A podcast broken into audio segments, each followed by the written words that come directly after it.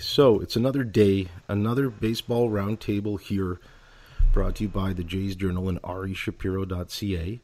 It's my pleasure to have three worthwhile, compelling perspectives offered by three men who really know their minor league baseball in particular. So let's let's go around the horn and introduce everyone. He's the author of the Baseball Thesaurus and the voice of the Lansing Lugnuts. Jesse Goldberg Strassler is here. Jesse, great having you on. All right, thank you very much for having me. He is the co-founder of Prospects Live and runs the Scouts Have Eyes podcast. Our friend Jason Woodell is back on the show. Jason. Hey Ari, how you doing? Good to have you on, my friend. And finally, last but not least, he's a market practitioner and research associate at the Levy Institute. Marshall Auerbach is here. Good hearing you, sir. Likewise to you, Ari. Okay, Jim, without further delay, we should just rush into this because it's been an eventful last few days, obviously, with what's been in the news concerning everyone from Vlad Guerrero Jr. to Marcus Stroman to free agent soundbites who are unhappy because they still haven't signed and all sorts of conspiracy theories. I'd like to focus this table on looking at what's before us, both empirically and what we can now see statistically, which is a young, rebuilding Blue Jays team that early on in spring training is turning a lot of heads, but not nearly being talked about because it's being overshadowed by all the off-field shenanigans and sound bites and, and Twitter tweets left, right, and center. I want to start with you, Jesse. Who has impressed the heck out of you in a spring training in which I could probably name about a dozen different players right now that are really overachieving? Who's doing it for you, and, and what's making you excited about this spring training in particular? Here's here's what we're talking about with Anthony Alford is the Blue Jays this spring have said Charlie Montoyo is focused on finding the leadoff hitter, finding that top of the lineup guy, whoever he is. It should be down the road Anthony Alford. That is his style with his kind of speed. And yes, the pop and perhaps more pop than we're expecting because he can hit for power. But there are so many different ways that he influences and affects the game for the better in an offensive way. You get him on base, you have to pay attention to him. That's what the Blue Jays have been looking for. And so that's why this spring has been such a wonder to watch. The only other guy I think that could be a potential leadoff hitter would be Dalton Pompey, who has also done well, but I just think he's going, he's uh, he's being auditioned as a possible um, um, trade target. Um, sadly, I think there's too much depth um, in the outfield right now, and um, uh, I think there are younger prospects that the team would rather um, have uh, playing instead of Pompey. Sadly, you know, Marshall, if I had a nickel for every mention of Bo Bichette between Woodell and Strassler last year, I'd have like thirty dollars. A lot of money. A lot of money. so what does it say then, Marshall, that he's finally now showing us after what was an obvious stretch where he was under the radar for obvious reasons last year. He struggled mightily and, and really was lost under the whole projection radar, even though at one point he was considered the second most highly touted prospect. Is it safe to say that we've opened our eyes again and are now appreciating fully? Could he even make the team this year if he continues to hit like this way over his head? Well, that's the paradox, actually. If he, if he does continue to hit way over his head, um, then he enhances his value substantially. Um, the problem is, and then he gets into the Vladdy problem and, and uh, the manipulation of service time, because if he's as good as the current uh, performance suggests, uh, Toronto is going to want to have him um, as quickly uh, or for as long as possible, which uh, likely means that you'll be getting into the same kind of uh, problems um, and that you have with Vladdy this year. Um, the the other factor, which is I think equally important, is that he plays a defensively much more significant position, um, or the most significant position in in the uh, in, the infield, maybe on in the entire team after catcher, and so um, his defense really has to be major league ready because if it's not, that that that will just uh, cause the entire infield uh, defense to decline accordingly. We saw that with Jose Reyes when he was uh, the uh, the shortstop for that sieve. Uh, of, driven, yeah, no, exactly. I mean, every every ground ball would be uh, a, a, a, disaster waiting to happen. It seemed. Um, so that is an important consideration, and there is some suggestion that even though his bat is ready, that he's got to do more on the on the defensive side of the ball as well, and um, that's what I think will hold him back, and, and perhaps legitimately so. All right, let me focus on your term of under the radar because I think that Bo Bichette is a fascinating guy in this cycle. Mm. When you aren't paying attention to him, that's when he excels. When the spotlight is then on him, that's when we've seen Bo perhaps struggle a little bit to live up to the expectations, and that's been fun. Vladimir Guerrero Jr. entering 2017 was considered the brighter star, and Bo, people were wondering how he would do. He outplayed Vladdy in 2017, at least for the very first half of the season. And then last year, all right, now we're talking about the two of them together.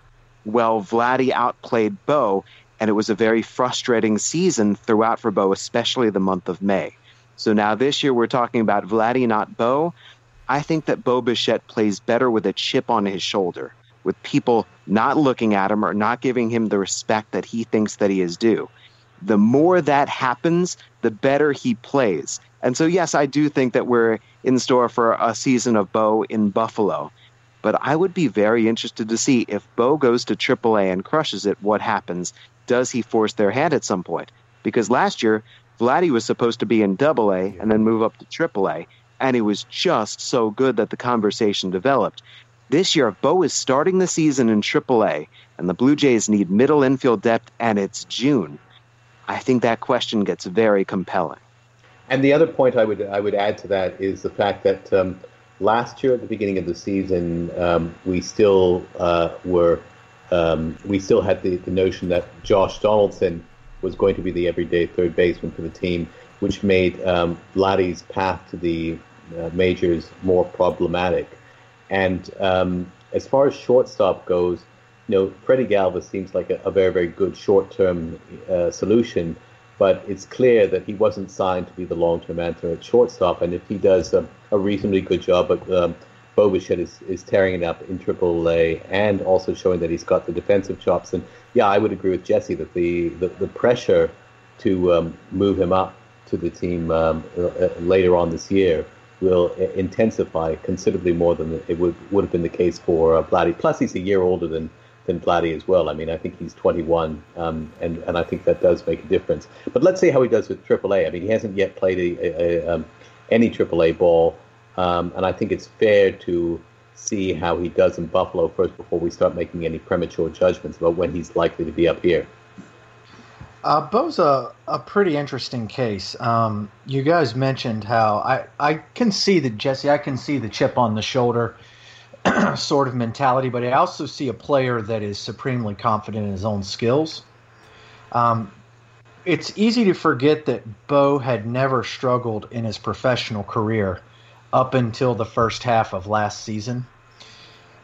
And watching those two in spring training last year, it looked like each one was trying to one up each other in terms of who can take the most violent hack. Um, Vladdy seemed to be the one who could get away with it, and it it appeared to have created some pretty poor, I think, habits going into into the start of 2018 that Bo wasn't able to shake right off the bat. Um, most notably, it was anything that had tilt away from him, uh, be it a slider or or a uh, change up from lefties with any depth on it. He he was still. It was almost like he was still swinging like he was trying to hit the ball 500 feet. The thing with Bo is Bo can swing like that, and his barrel control is just so good. His bat speed's so good that it looks like he's he's sometimes over swinging when he's not. Uh, but in spring training, I really saw these guys, uh, especially Bo, the head just coming off the ball. I think pitchers were able to take advantage of it. I think he struggled. Uh, I think there was something to be said about how do you overcome the first time pro ball punches you in the mouth.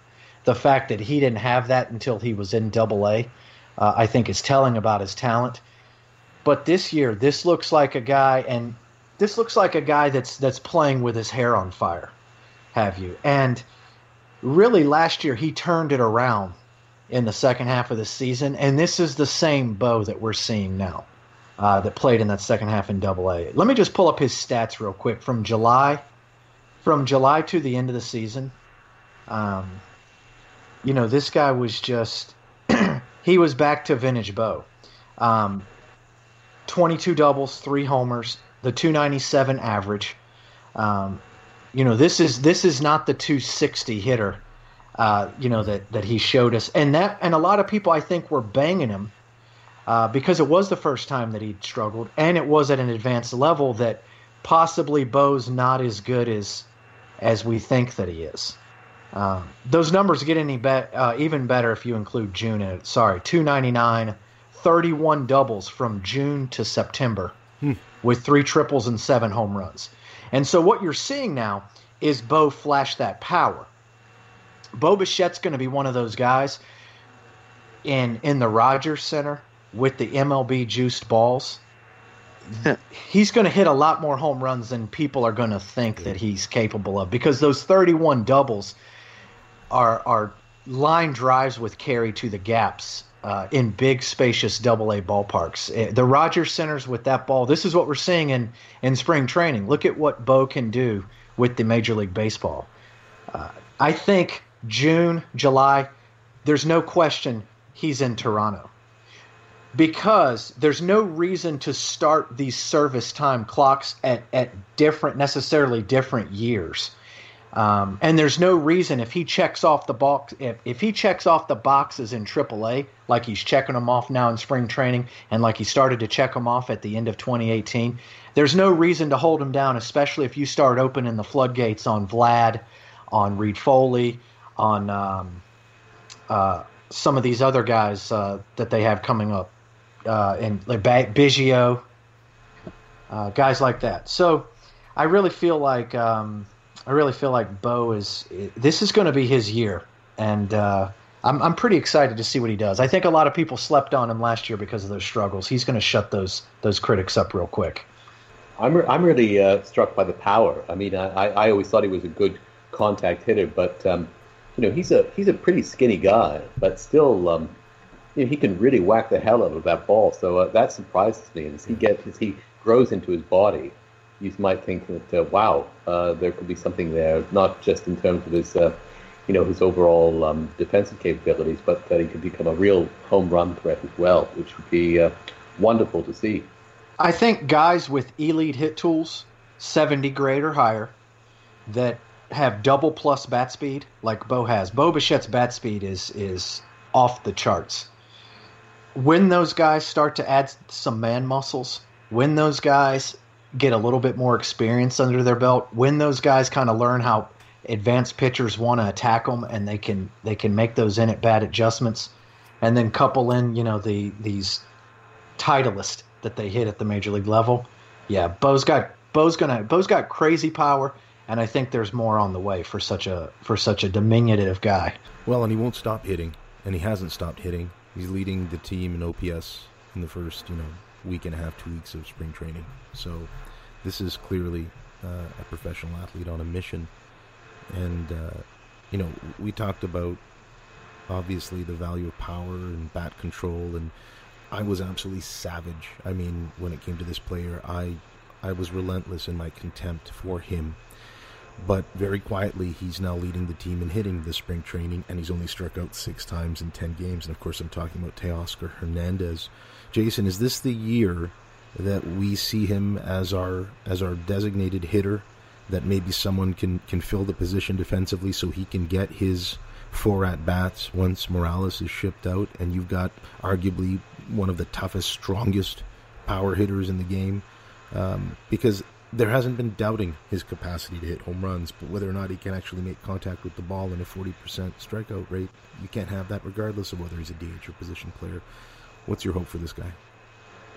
I think you. I'm not saying that no no kid can get better, but I think we are close. Teoscar is close to his ceiling, and that's not necessarily a bad thing. Oftentimes, when we're scouting prospects, and Teoscar was never a guy that was really highly regarded anyway.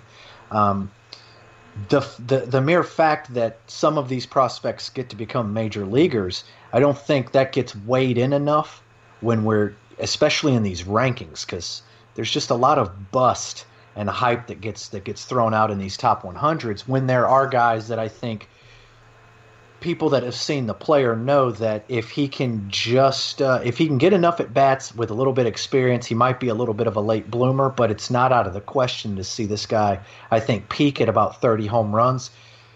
But a 260 batting average is about the best that you can hope for. So if he can just make a little bit more contact than last year, and a lot of that can be maybe attributed to he's got a full season under his belt um, but the hit tool is never going to be his his carrying tool.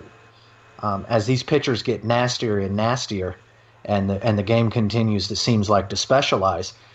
You can see flaws like that with Hernandez exposed more than you would see in, a, in, in an elite hit tool guy like Bo Bichette. But overall, I do think he can get better. But I think you just got to kind of temper the expectations on what his ceiling is. I would say considering Justin Smoak or Jose Bautista or mm. Edwin Encarnacion, and you can go onward with guys who peaked long after they were expected to peak. That there is very definitely that possibility that we have not seen the best from Hernandez yet, and that there is much more that he has to give, and maybe this will be his season. But the deadline is coming, right? Uh, the Blue Jays are looking toward 2020 and 2021 as the season uh, when they're really going to make that push, when the talent really starts to arrive. And so, because of that, I think that this is a very important season for Hernandez. And and while I do think like he, he could get better and he and he should get better, um, the guys that you had mentioned, you know, Encarnacion, outside of Bautista, really everybody outside of Bautista, but especially guys like Encarnacion and Justin Smoak, these were these were pretty highly regarded prospects that did struggle. Um, I don't think Hernandez was ever really that highly regarded. I think the floor was fourth outfielder with a, a, hope for a ceiling of what you're talking corner bat that can provide some thunder in the middle of the lineup. But uh, I, I, don't really see this guy ever being a, a 280, 290 hitter. Uh, and so, what power he does have, I think the hit tool will, will sort of cause those home run numbers to play down a little bit because he's just so streaky as hell. How often do we see those those hot streaks continue to last, you know, three weeks as opposed to one week, and and getting the cold streak from lasting three weeks down to one week and, and kind of having an inverse relationship. But I do think that if he were to give you 260 with 30 bombs, that's a pretty damn good guy that you can pencil in. There's another point. There, there's another point. I, I, I, would make another point of there, eh, which is, um, and it's related to the Encarnacion point. Um, Edwin, uh, his offense really improved when he moved to DH, uh, related to your point, uh, Ari, and, and also, uh, or played more first base, because I think uh, the miscues at third were becoming so uh, egregious that it was beginning to wear on him mentally, and I think was affecting his, his hitting somewhat. And um, likewise, I wonder if uh, you know that there's been talk that Teoscar, his um, his play in the field has been less of an adventure this year, or misadventure this year, shall we say? And um, if he can get to the stage where he's even an average defender, that might um, calm his uh, his mind a little bit more and, and, and make it um, easier for him to perform on the uh, the offensive side of the of the, the diamond as well. You know, for a man who specializes in writing about some pretty doom and gloom scenarios economically, I can't believe you just put faith in Teoscar Hernandez becoming an average major league outfielder. I mean, you know, the, the ceiling's pretty high. He started so low. Last year was was rather embarrassing. This is why, to Jesse's point, the prospect of having a player find a position where he doesn't have to worry about the other side of the field might benefit Hernandez more than your average, you know, so-called outfielder. And and this is why I think it's interesting too to consider. This just entered my mind, and I want to start with you, Marshall. Do you think maybe part of it is because Hernandez is affiliated with Mark Shapiro's desire to show that his moves can be successful, right? I mean, you look at the great starts uh, for Brandon Drury and Billy McKinney these are acquisitions, these are reclamation projects. I think, is there a concern that he might show favoritism to those kinds of projects rather than older Anthopoulos prospects like an Anthony Alford? Uh, no, I I don't really subscribe to that narrative that he's somehow got a bias against the Anthopoulos uh, uh, prospects. There aren't that many of them left. I mean, they, they've they've um, already uh, churned over so much of the um, a farm system and, and rebuilt it. But uh, you know, I, I have always felt that the whole um, divide between Anthopoulos and the Shapiro Atkins uh, uh, tenure that's a lazy narrative. Uh, I'm I'm always shocked at the the vitriol which people still go at uh, Shapiro and Atkins and the idea that they're just a bunch of uh, Cleveland carpetbaggers that are going to run the, the franchise cheaply. I, I don't think there's any evidence to support that. And um, I, I, think they are committed to putting a, a great team on the field no matter how, um, uh, no matter where the prospects uh, come from, whether that's one of Alex's guys or one of theirs. Um, the, the, the, to me, the bigger question is uh, we're now in uh, year three of their uh, program you want to start seeing some tangible evidence that they are actually on a good path and that they've been um, accumulating good assets uh, in, in the minor league system.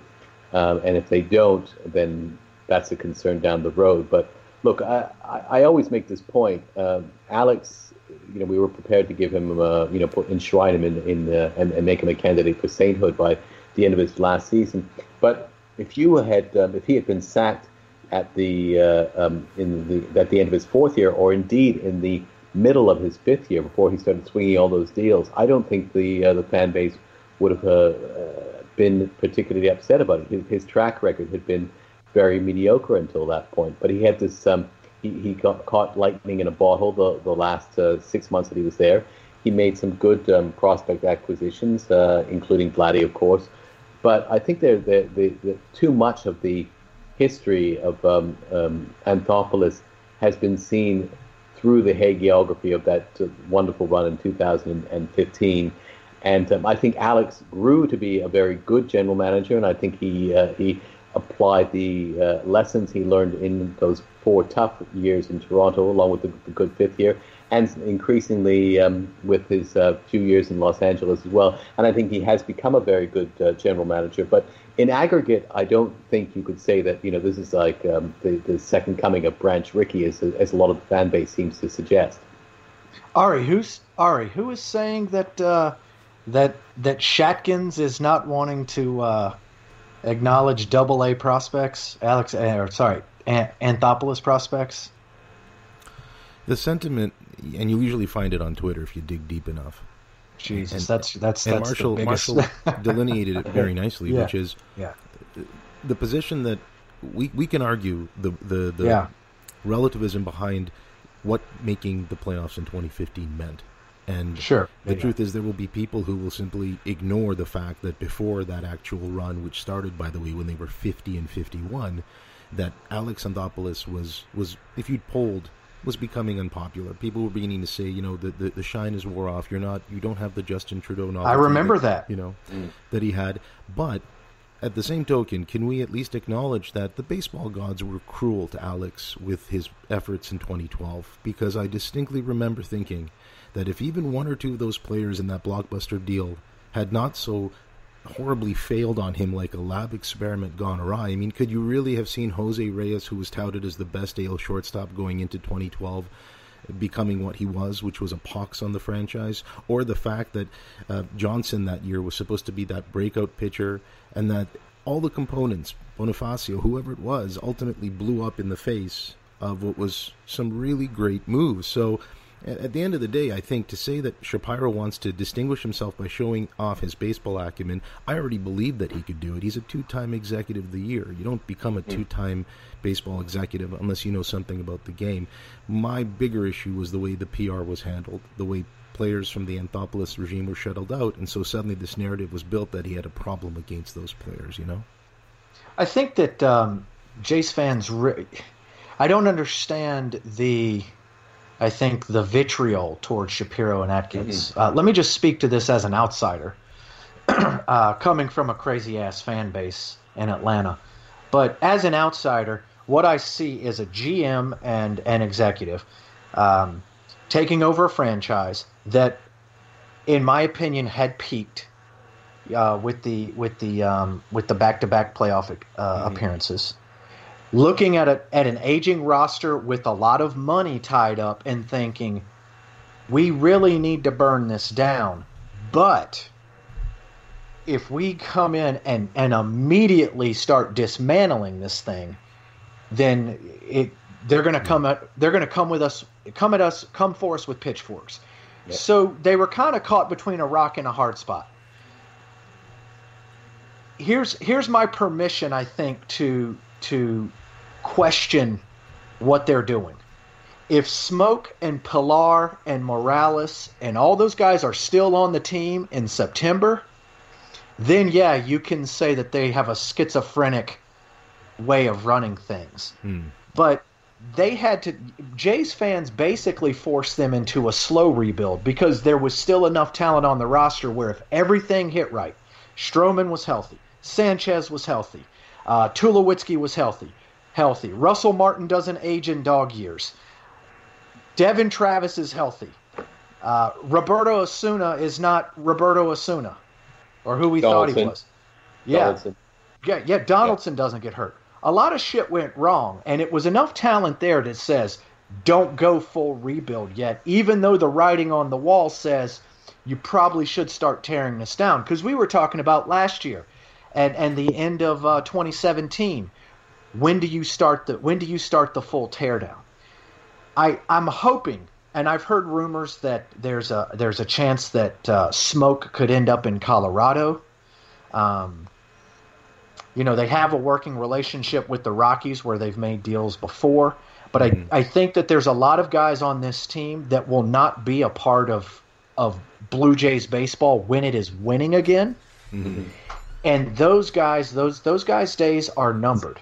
So to me, I want to see how long they're on the roster, and I think a lot of a lot of those guys will be gone by the All Star break because then you're going to start seeing uh, Rowdy, Bo, Lourdes Gurriel, uh, possibly even a, a, guy like Kevin Smith, um, Biggio. You're going to see those guys get chances to say who's going to carve out their role going into 2020 but it's it's going to take it's it's taken some time to get there and it's been a slow descent. Just trust the process you know because these guys do have a good track record and the jays have an insanely deep farm system. Yeah i agree and i, I would say to further to the point about disposing of the assets um, andrew stoeten in the athletic uh, actually wrote an, an interesting piece the other day and he suggested that one of the reasons why you want to have a guy like freddie galvis and I was admit I was a little bit uh, perplexed by the move because I thought, well, isn't that going to be uh, Lourdes Gurriel's uh, position? But then he, he made the point that you know he's a he's a pretty good anchor for the defense.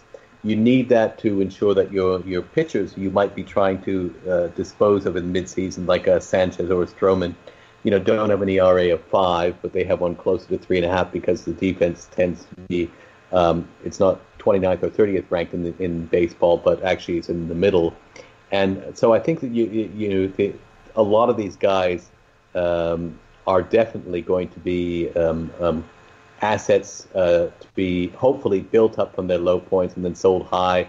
I would also add um, um, uh, uh, Ken Giles to, to, that, and possibly Ryan Tepera, which would um, explain why you'd want to acquire guys like uh, Clay Buchholz and Bud Norris uh, earlier this uh, preseason. Yeah, fans get a lot of they get weirded out sometimes when when an organization has a top 10 shortstop prospect and teams will go out and sign a stopgap option. Um, I you know, Bo's not Bo's Bo's not breaking camp even though he he should. If Vladdy wasn't going to break camp, then Bo's not going to break camp. So then that leaves you with Richard Urena, Lourdes Gurriel, and now Freddie Galvis. I do think that Gurriel can be an everyday shortstop, but at the expense of what you were talking about with uh, with with above average to plus defense like Galvis can bring, what is that going to do to guys like Borucki and Reid Foley? So you, you almost want to develop them more than uh, have Galvis is there to develop the pit, help develop the pitchers, while also allowing Gurriel to not have the pressure of potentially being the everyday shortstop if he struggles, and then what that could do to his confidence. I think Gurriel plays best, uh, you know, all over the field, and I think increasing his versatility.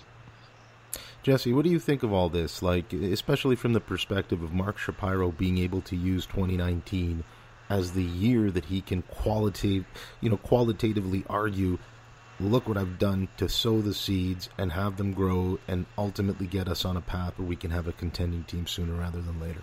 And I did it, by the way. Well, the centerpiece is Vladdy. And whenever Vladdy is healthy, and whenever he comes up, that's the player that you then say to Blue Jays fans, this is your future, this is who we are. Mm. It is a peculiar thing to say, hey, look, everyone, here's Ken Giles or here's Bud Norris. And if they play well for us, we can trade them for guys that maybe we'll bring up in two years or thereabouts. I do think that that idea of the competition, that the acquisition of assets that are right there at the major league level, I love the idea of opportunity and competition making a guy prove that he belongs. So whether that's a Brandon Drury or we've spent a lot of time talking about the position players, they acquired a number of pitchers who were right there on the verge of the major leagues, whether Julian Merryweather or Trent Thornton or Jacob Waguespack or whomever it might be.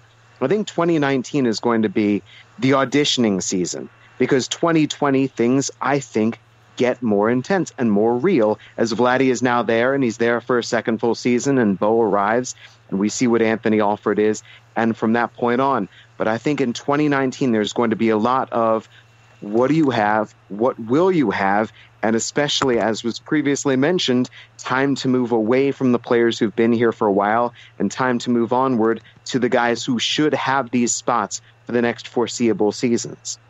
And this is going to be a fun year because, to Jesse's point, this is an audition year for a lot of these guys. The auditions may not start in full until July, but it's going to be think be really fun to see the Blue Jays kind of try and hone in on what do they have going into 2020. I mean, you think about the opportunities that are being offered right now. When David Phelps comes back, what kind of David Phelps is he? That sort of thing where they signed players and they brought in players, and I'm going to just take Brandon Drury and put him in the spotlight.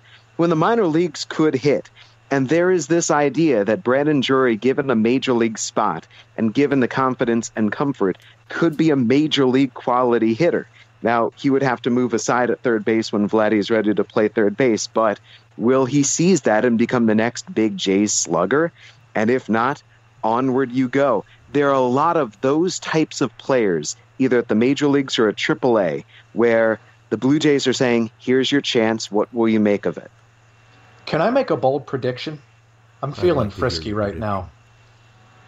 So I feel like every year there's a prospect that we think should be breaking camp that doesn't, and the guy that's kind of keeping his spot in the lineup warm uh, always tends to get really, really hot. Last year, when Acuna was down, I know that Preston Tucker was hitting everything in sight and was leading the National League in RBIs. Can I just say that with Vladdy now being on the shelf for another three weeks, which what puts him at least off the DL back to baseball activities first second week of April, and then potentially let's keep him you know rehab him a little bit. Let's just say conservatively, you know Vlad comes up at May first now with this injury. Uh, would it surprise anybody if Brandon Drury just got hot as shit for like the month of April if he was given every day at bats and was, you know, had six or seven home runs and was showing this big time power that maybe things had changed or you know maybe he's just taking advantage of a situation and the pitchers haven't adjusted to him yet but when they do it could all come crashing down i well, feel like this happens every that. year Let, we can go beyond that because hitting in toronto it's so great if you have power yeah. Danny Jansen is going to hit bombs. Oh, he is. Totally. Yes. So there's going to be power and there's going to be young power, not old power in the Jays lineup. We'll see what Hernandez is, right? But Teoscar Hernandez has power. And so there is that chance that the Blue Jays will have an offense like we've seen in spring training the past couple of days that hits a lot of home runs and if Aaron Sanchez is good, and if Marcus Stroman gives them a, you can go right on down the line. If they get a good, solid back end of the bullpen, all fans would love is a nice, promising start to the year, and then suddenly Vladdy Jr. comes up and things get very interesting. If the Blue Jays were in the American League Central, I would still feel really good about their chances of if the young guys hit and some of these veterans just just uh, you know just do what we're paying them to do, that they could they could kind of be in the mix late season. It's it's rough though in the AL East when you're going up against the Yankees, Red Sox, and Rays 19 times each. But I still have a feeling that their window is not so far off because I do think that the the prospect talent that they have is that elite. And you just like we if Stroh and Sanchez are healthy at the top of the rotation and they're both logging 200 innings and Ken Giles is is what he was when you had him you already have like the recipe. And now you're adding, Ari, the one thing that you've always wanted athleticism with some of these guys. And youth. Youth and athleticism. Yeah. And, and, and for the record, if both Marcus Stroman and Aaron Sanchez finish with 200 innings, I'll just take you to Disneyland. Let's dream a little bit, Ari, because I feel like, like I feel like Ari a lot of times. I feel because, like Ari a lot of times the sky is falling. Well, look, and I'm a dreamer. Let's just I, dream about 200 innings and and and 2017 Justin Smoak. Such a noble dream. I, I I can dream about 200 innings, but I, I, I my prediction is if they get to that level, it won't all be with the Toronto Blue Jays. Hmm. Well, because I'm not I, saying I'd bet on yeah. it, Marshall. Yeah, but, but I, I do I do yeah I, know I agree. But if, if they if they do, let's just say if they elevate they're standing to the point where they have the prospects of pitching that, that those amounts of innings. And, and Stroman was not that far off that, uh, even last year with the problems he had. Um, then I think you could uh, they, will be uh, they'll be dealt, but they'll be dealt. Uh, they'll be the, the, Jays will be selling high, hopefully uh, to a team like San Diego with a, rich, a very rich prospect pool, and you'll you'll get more uh, depth in the in the farm system. So they really are ready to go in in 20 or 2020 2021. Um, what I would say though is this: it's it's interesting to me. This is like a, a mirror image of of last year's um, a reverse mirror image of last year's season, in the sense that last year uh, the feeling was well if uh, you know these uh, four or five things go well, then the team could uh, conceivably contend for a wild card spot. That was uh, considered the ceiling. And this year, the expectations are you know, are completely negative, that there's no prospect of, that anything uh, breaks right, whether that be Sanchez or Stroman or any of the young kids turn out to be better than expected. And um, so the expectations have gone to the other way. And, and I could easily envisage a situation where some of these younger um, players do start to uh, surprise on the upside. Um, and we start getting a scenario like, say, um, the Minnesota Twins of a few years ago. I, I, I don't think they can make uh, the, the playoffs, but certainly I think they could be better than uh, people think. Maybe use the analogy of 1982 with the, the Blue Jays, uh, where you see the, the foundation of something good being built there and um, and pleasantly surprising people for um, for, for uh, a good portion of the season. So there's still a lot too. of talent on this team. I would watch AAA Buffalo this year, and I'd watch them closely because unlike a lot of past seasons in which Buffalo was loaded with minor league free agents there will be honest to goodness prospect competition there, and the players who excel in the International League will get call ups. Yes. So, right from the very start of the year, that starting rotation is going to be loaded with future Blue Jays pitchers, and same thing with the bullpen. And there will be spots to win in the Jays rotation and the bullpen come May, June, July. It's interesting to me, like, so there's still a lot of veterans on this team. Uh, the expectations are are really low. Um, but in a major league clubhouse like this, you know, guys like Pillar and Smoak and and Stroman, uh, you know, they're not walking around thinking I could get traded at any day now. Um, they're they're they're going about their grind, expecting to be fully healthy and expecting to produce the numbers that they're accustomed to producing this team has like a recipe. Like if if everything goes right, by what I mean is everything goes right is a guy like Brandon Drury helps uh, just not carry, but really provides a huge spark to the offense because no one's thinking about him in the lineup, and it's in the Rogers Center, and this guy has hit major league pitching before. Um, Smoak is is 2017 Smoak. Lourdes Gurriel is is that athletic middle infield bat that you can play at second and short that that's giving you production. Teoscar, Grichuk, and Alford is your outfield. Um, Stroman and Sanchez are healthy.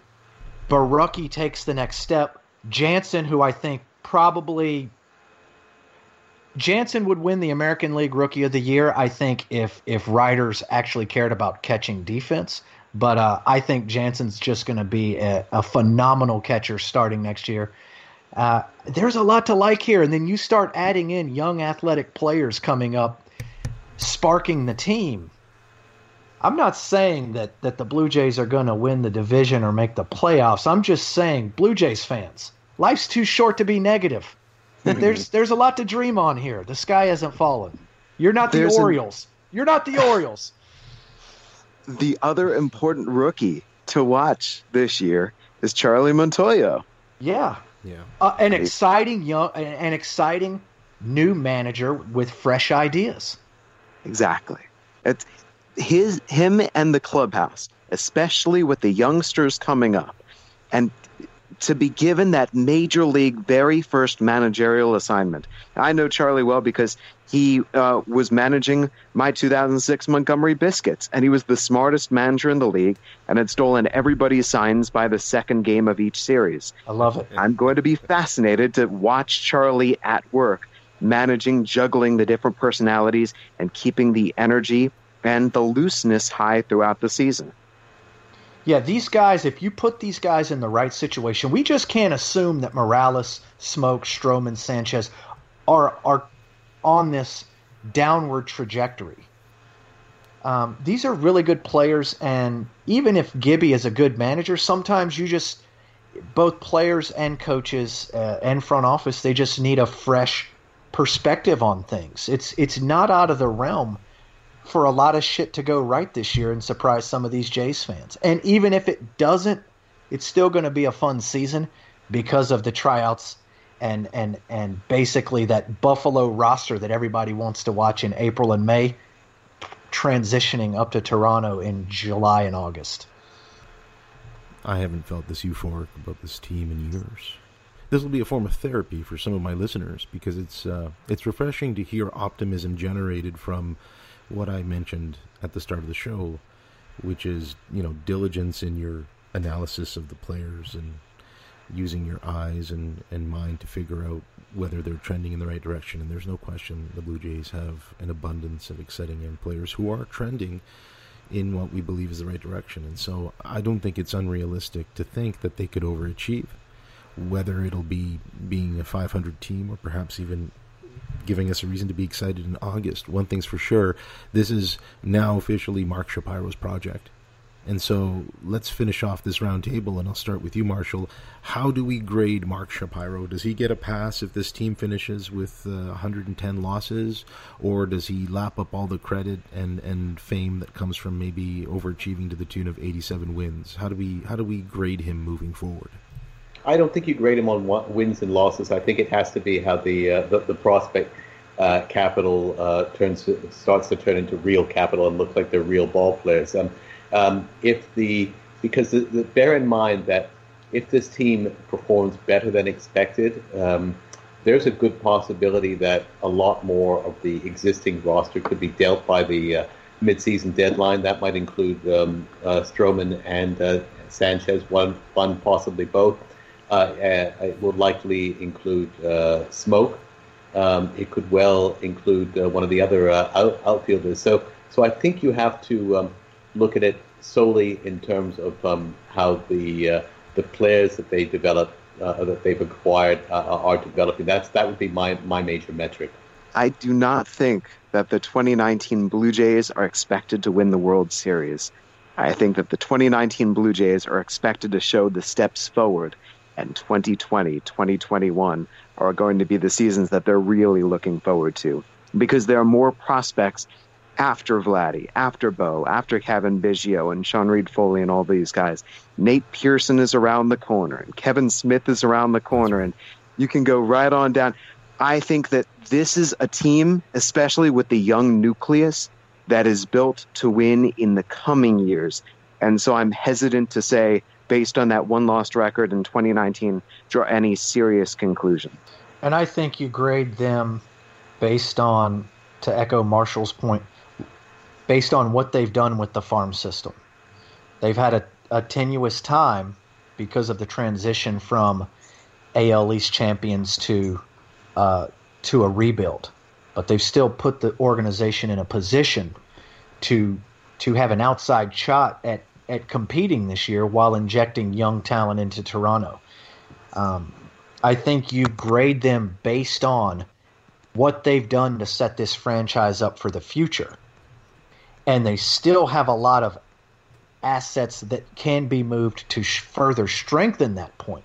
So I think you got me, I'm giving them an A. Sorry, I love the Blue Jays system that much. So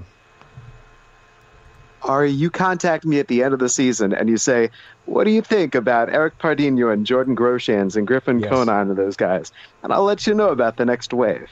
And Ari, uh, I'm more than happy to come and talk to you as soon as I get uh, Orelvis Martinez in extended spring training and live at bats. Like it just keeps coming. It's a reason The to waves four, keep coming. Four different baseball And I also can't wait to see Chavez Young, Jesse. Jesse, Oh, baby, tell me about Young. Chavez Young. Okay, so nickname is Hollywood. He is the most charismatic person on and off the field. He does everything. He throws guys out on the bases. He makes diving catches in the outfield. He steals bases. He switch hits. He hits for a fine average and gap to gap power. So all I saw is a guy that helped his team win in multiple dimensions. Marshall, I haven't seen two grown men gush over things like this since the last Star Wars movie. what do you think of all this? exciting, isn't it? comes out, buddy. I, I, I actually uh, am very uh, sympathetic. I, I, but again, I tend to share the, the optimism that um, uh, Shapiro, Atkins, and uh, and let's not forget Ben Cherington. Uh, these guys know how to develop, uh, recognize and develop prospects. And um, I'm also very uh, bullish on Charlie Montoyo. I think he's going to be um, a great manager, a perfect choice for the team. So uh, yeah, I, I, I don't. The only criticism I've ever leveled against uh, uh, Shapiro and Atkins is that they probably waited a bit too long uh, to start this process, uh, notably in regard to someone like Donaldson and um, and, and and also um, um, the well Donaldson largely. But again, um, 2020 is a very exact uh, hindsight, so I don't fault them too much for that. Um, when they actually uh, the, the, the fan base was crying for the team to become younger and more athletic. And lo and behold, by the end of last year, I thought, geez, they've already accomplished a lot of this already and filled up a lot of the, uh, uh, the, the minor league system with, with excellent prospects. So, you know, they may have started a bit uh, uh, a year too late, but um, when they did it, boy, did they uh, do it quickly. So they obviously had a plan in mind, and I think they're having the guts to stick with it. It was your favorite term last year, don't forget. In an intellectual exercise that didn't work out. It's nice to know we don't have to listen to that gobbledygook this year. It's just a good old fashioned, plain, total rebuild. Yeah. And and I think there's a lot to be said for the intrigue behind that because let's face it, when you have zero expectations and your heart's been ripped out of your out of your chest from a baseball perspective for 2 years, you'll take anything, but it's nice to know that we're not going to be drinking sand. Like we're describing a real oasis for fans of this team, aren't we? I think so. It's not an illusion. I think that the, the, there is a, an oasis there, and it's um, it's a chock a block full of a lot of very interesting and attractive prospects. And when Vladdy and Bo are on the left side of that infield in August, the all eyes on MLB will be on Toronto. So enjoy it, Blue Jays fans. It's baseball. it's back. Ari, I think it's just the idea of sitting down at the very start of a baseball game. You should not be saying to yourself, We've lost this game before it's even begun. You should enjoy the game in front of you because who knows? Truly, three of my favorite soothsayers in the game of baseball. Gentlemen, I want to thank you for taking the time to do this. You've been listening to Marshall Auerbach, Jason Woodell, and Jesse Goldberg Strassler. Thanks for doing this, guys. Talk again soon. Thanks, Ari. Thank you. Later, gents.